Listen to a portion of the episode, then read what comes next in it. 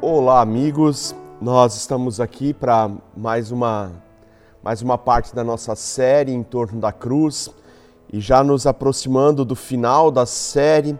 Nosso personagem de hoje é Tomé. E antes de cada um de vocês pensar já no Tomé, no homem que duvida, eu quero trazer à memória de vocês dois outros episódios onde Tomé aparece é, com, com virtudes que, que eu e você precisamos ter na nossa caminhada de fé.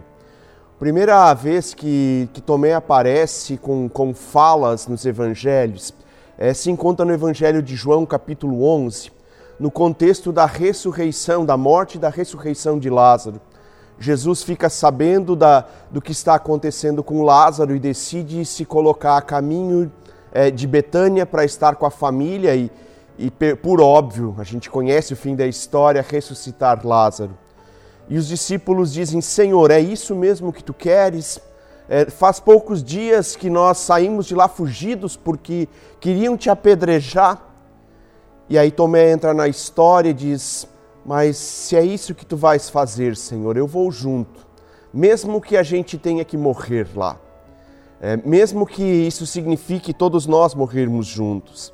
Tomé é um discípulo leal. Essa essa virtude, essa qualidade, todos nós precisamos ter na nossa caminhada. A lealdade e o compromisso de estar com Jesus, mesmo quando há risco. A segunda vez que Tomé aparece no cenário bíblico, nos evangelhos, é no Evangelho de João, mais uma vez, capítulo 14. Jesus já está se despedindo dos discípulos, falando da sua morte, falando de que ele vai voltar para o Pai. E Tomé diz: é, Como, Senhor, como vai acontecer isso? Como é que nós vamos te seguir se nós não sabemos para onde tu vai?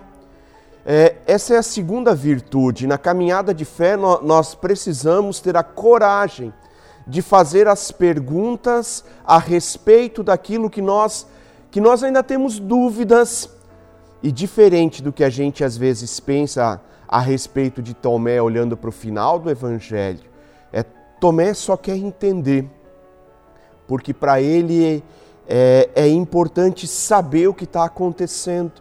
Primeira virtude, a lealdade, a, a coragem, o, o compromisso de permanecer com Jesus. A segunda virtude, fazer, fazer boas perguntas, externar aquilo que, que ele ainda não compreendeu. E no contexto então de João 14, surge um dos versículos que muitos dos cristãos conhecem de cor, 14, 6, é, Jesus é, diz assim: Eu sou o caminho, a verdade e a vida. Ninguém vem ao Pai senão por mim. É, essa, essa afirmação tão categórica de Jesus surge da pergunta de Tomé como nós vamos te seguir se nós não sabemos para onde tu vais? Dito isso, nós chegamos no episódio da ressurreição. Capítulo 20 de João vai relatando a ressurreição de Jesus.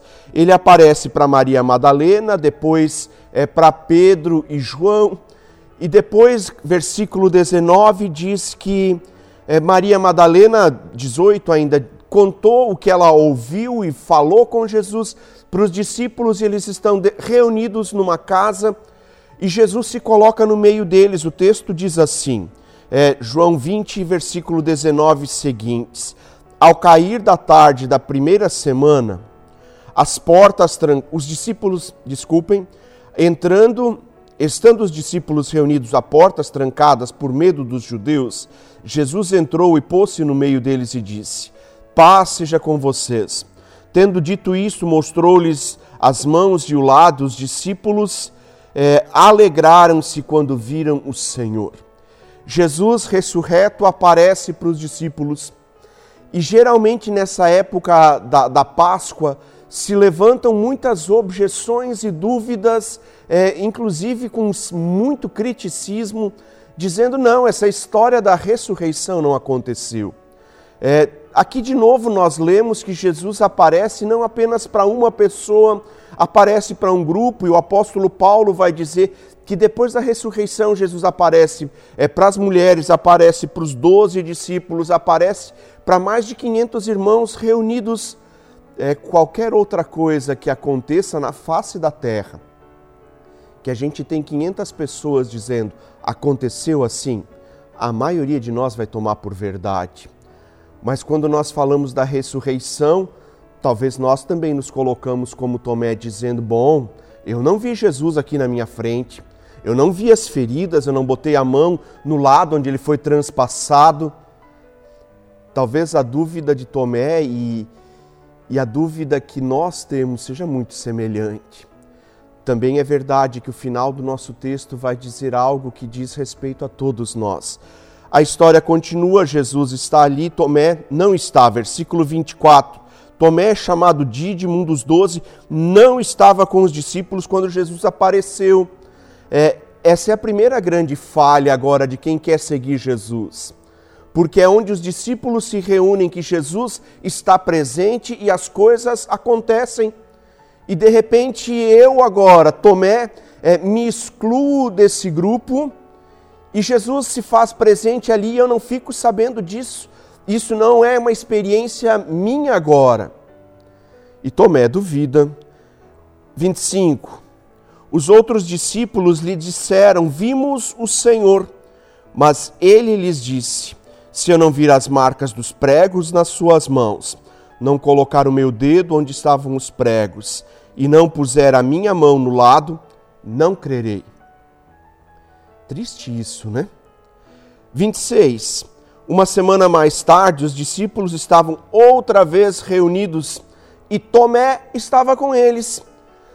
Um lapso de uma semana no qual Tomé é o único dos discípulos que ainda não consegue é desfrutar da alegria e da esperança que a ressurreição de Jesus traz.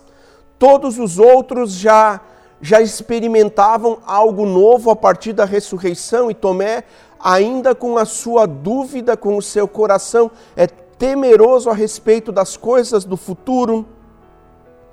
Apesar de estarem trancadas as portas, Jesus entrou e pôs-se no meio deles e disse: Paz seja com vocês. 27. E Jesus disse a Tomé: Coloque o seu dedo aqui, veja as minhas mãos estenda a sua mão e coloque do meu lado. É, quem contou para Jesus isso? É, Jesus está é, com os discípulos, uma semana depois ele está de novo, e nesse lapso de tempo não tem relato de que Jesus tenha se encontrado com nenhum dos discípulos. Mas quando agora de novo ele está ali, ele sabe exatamente o que Tomé falou. E eu já disse isso outras vezes na comunidade, isso me assusta um pouco. Saber que Jesus, que o próprio Deus, conhece todos os pensamentos e todas as minhas falas, algumas coisas que eu consigo esconder dos outros, é, eu não consigo esconder de Deus. E Jesus chega sabendo quem é Tomé e o que ele perguntou e diz: está aqui. Se tu precisas uma prova para parar de duvidar, está aqui. E a frase de Jesus, então, para ele no final do versículo 27 é: pare de duvidar e creia. Pare de duvidar e creia. Versículo seguinte diz assim, 28. Tomé disse-lhe: Senhor meu e Deus meu. Então Jesus respondeu: Porque você me viu, você creu Bem-aventurados ou felizes os que não viram e creram. E aqui nós entramos.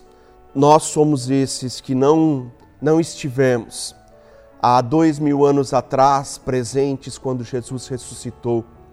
E a nós é deixado o convite para, a partir do testemunho de doze discípulos, das mulheres, de textos fora da Bíblia, de historiadores, é, da palavra de Paulo, dizendo ele apareceu para mais de 500 irmãos.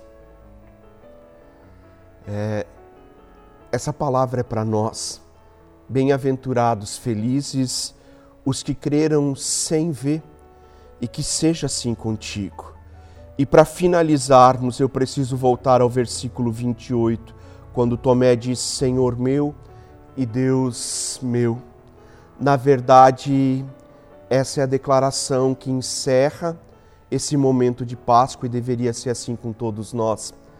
quando nós de novo chegamos nesse momento, quando nós somos lembrados do que aconteceu, cada um de nós, eu e vocês, precisaríamos cair de joelhos diante desse Jesus que, que não está em carne e osso na nossa frente, mas prometeu que estaria conosco. Precisamos cair de joelhos, dizendo: Senhor meu, é uma palavra de rendição, dizendo: Eu não pertenço mais a mim mesmo, eu pertenço a um Senhor e Ele dirige os meus passos precisa ser uma declaração nossa dizendo: Deus meu, reconhecendo a divindade de Jesus. E eu digo cair de joelhos porque é assim que eu sempre imagino essa cena. Jesus diz: coloca a mão. E Tomé olha para Jesus diante dele e diz: é, cai de joelhos e diz com as mãos levantadas: Senhor meu e Deus meu. Que essa também seja a tua declaração ao celebrar a Páscoa e a cada dia da tua vida. É, nós podemos em algum momento duvidar de algumas coisas a respeito de Deus e não há problema nisso. É, expõe a tua dúvida, faz as perguntas difíceis no teu PG, faz as perguntas difíceis para o teu pastor. É, elas vão reorientar a tua caminhada, mas não deixa de estar com os discípulos não deixa de constante e diariamente confessar: Senhor meu e Deus meu. Uma feliz e abençoada Páscoa para cada um de vocês.